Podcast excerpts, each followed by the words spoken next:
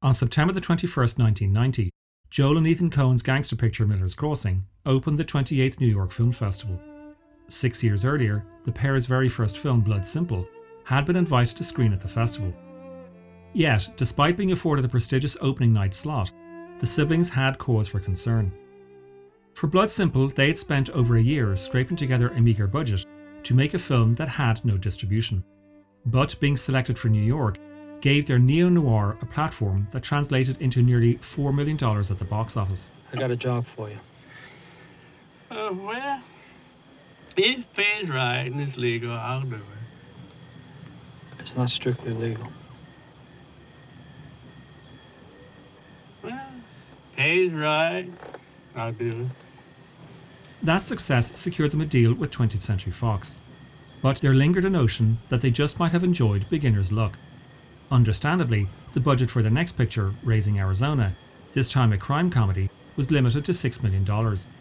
But when it pulled in 29 million, the reading was that the pair were no flash in the pan. My name is H.I. McDonough. Call me High. But Miller's Crossing was something far more ambitious, and with a period setting, it was something far more expensive. You mightn't like it, but giving up Bernie Birnbaum is a pretty small price to pay for peace. Business is business, and a war is going to hurt everybody. Bernie plays with fire, he's got to deal with the consequences, even if that means he gets bumped off. But there was more than just a budget of $14 million riding on the whole thing. There was the siblings' growing reputation. Anyone can be lucky enough to strike gold with their first feature film. To repeat the trick? Well, that could be just a coincidence. To do it a third time, that requires real talent. In an unspecified city in what appears to be the 1920s, Irish and Italian gangs are vying for control of the bootlegging rackets. Leo O'Bannon, played by Albert Finney, leads the Irish, while Johnny Casper, played by the late great Jon Polito, heads the Italians. Leo appears the stronger of the two, while Casper is clearly the more volatile.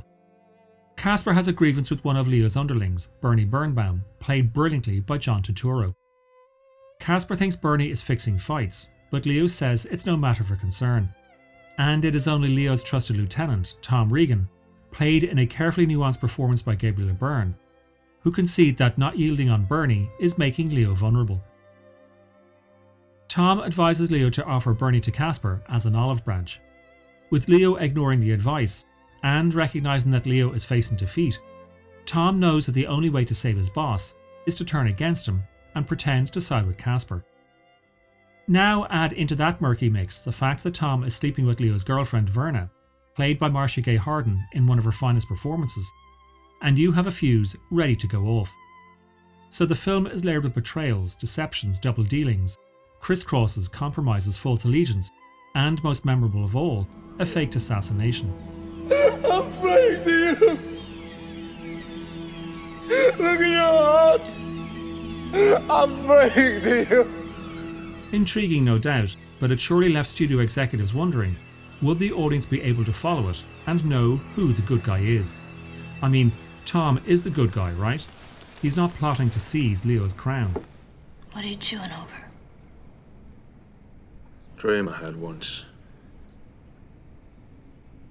I was walking in the woods. I don't know why. Wind came up and blew me hat off.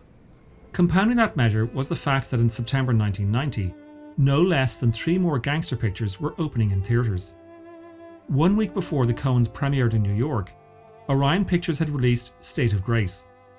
Although Phil Joanou's direction had impressed very few, critics favoured the performances from the high profile cast of Sean Penn, Gary Oldman, and Ed Harris, and the studio hoped it would play well in the early autumn season and perhaps garner awards chatter. Frankie's running the show now. Frankie's the boss? My big brother is the boss. Frank's the boss. Yeah. He's trying to put this deal together with the Italians. This, uh, this guy Borelli. Joe Borelli? You heard of him? we, we, we're like that. Also screening at the New York Festival was Abel Ferrara's King of New York, starring Christopher Walken, Laurence Fishburne, and Wesley Snipes. As was often the case with Ferrara, there was no shying away from the brutally sordid underworld of drug dealers and gangland killings. From here on, nothing goes down unless I'm involved. No blackjack, no dope deals, no nothing. A nickel bag gets sold in the park. I want in. You guys got fat while everybody starved on the street. It's my turn. Hmm. You think you're gonna live long enough to spend that money, you fucking hump? And then, sandwiched between those three films, on September the 19th, came this picture. As far back as I can remember, I always wanted to be a gangster.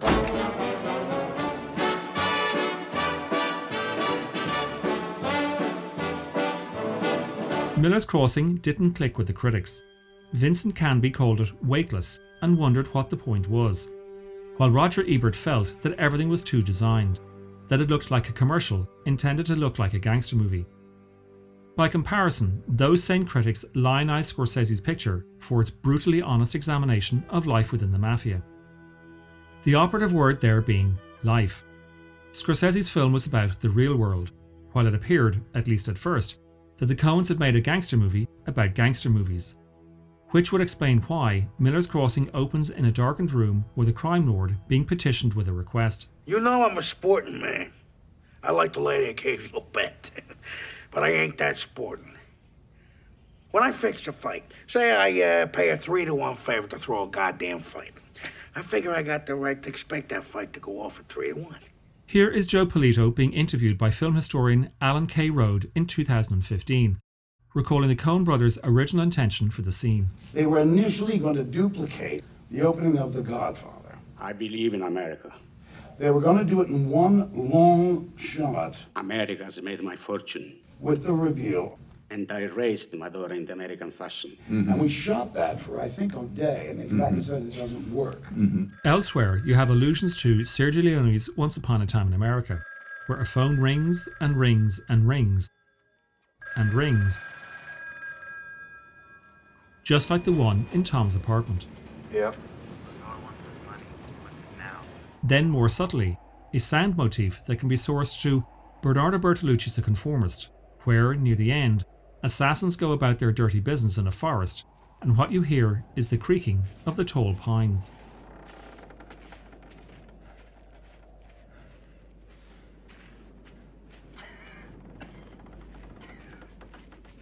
In addition, there is Robert Siodmak's adaptation of Ernest Hemingway's short story The Killers, in which the Swede, played by Burt Lancaster, is gunned down by two hitmen. Why do they want to kill you?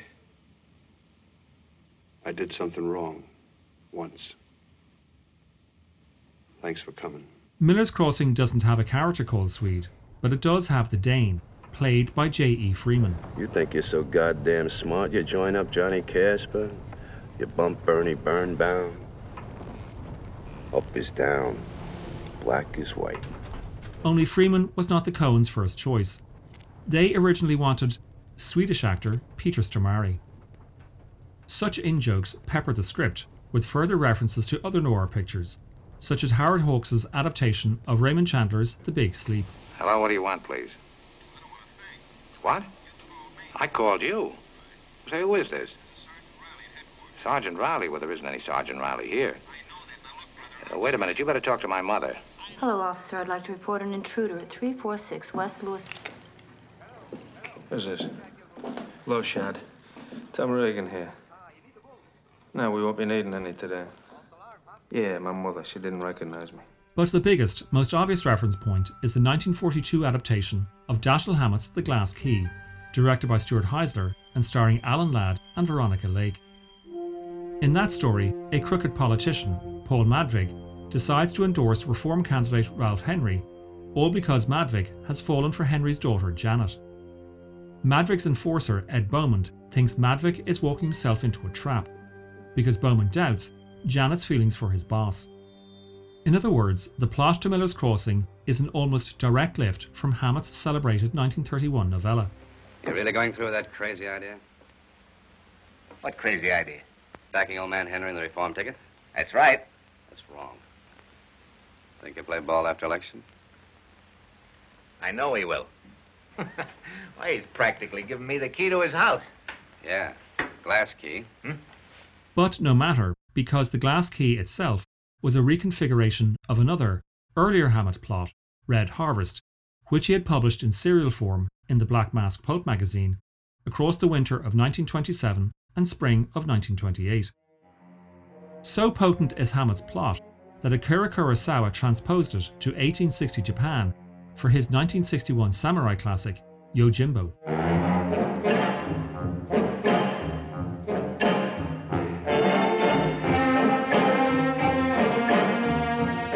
But before all those intertwining threads are unravelled, the film begins with a shot of Tom's fedora lying on the floor of a forest, and as the credits begin, a gust of wind lifts it up and it flies away into the distance. And that image echoes the end of Jean Pierre Melville's 1962 policier, Le.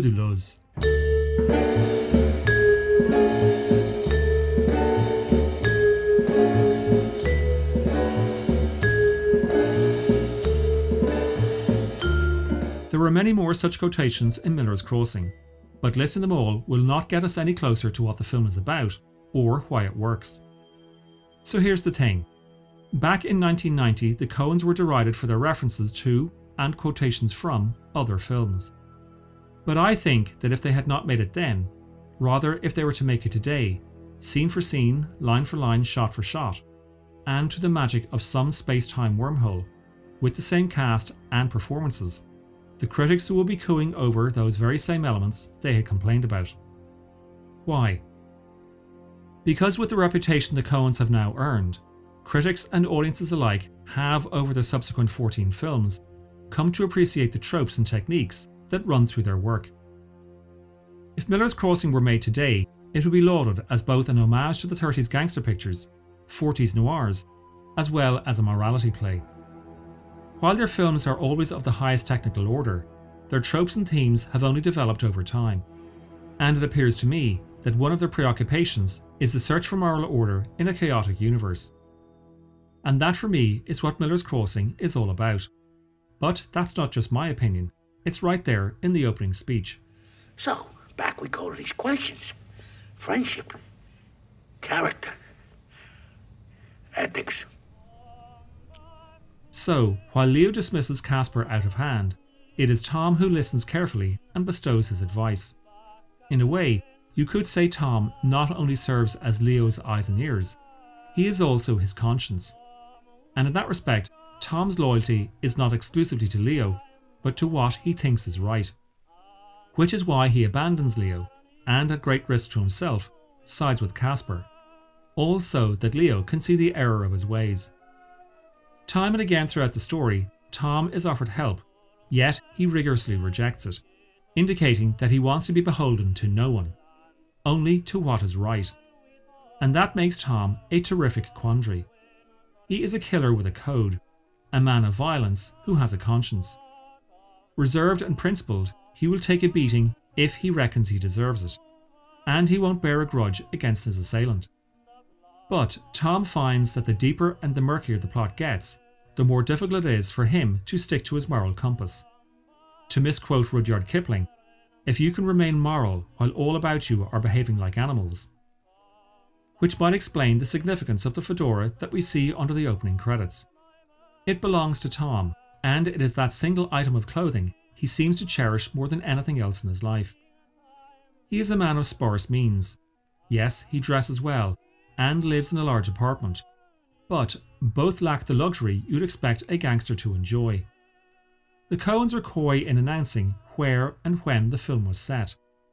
I'll address the significance of its location in a moment, but for now, let's focus not on the where, but the when. Prohibition is in effect, so we're sometime between 1920 and 1933.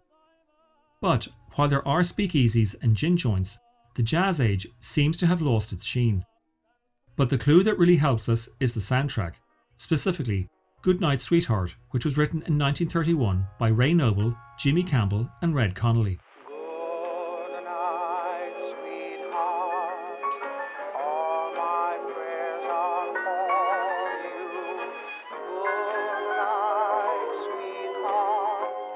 So Miller's Crossing takes place sometime between 1931 and 33, the very years of Mervyn LeRoy's Little Caesar, William Wellman's The Public Enemy, and Howard Hawks' Scarface. In those films, you will see men sporting all manner of lavish accessories tie pins, cufflinks, spats, and jewellery. Utterly disinterested in such trinkets, Tom doesn't have any emotional attachments either. It's you all over, Tom. Alive and no heart. And perhaps paradoxically, that explains the significance of his hat.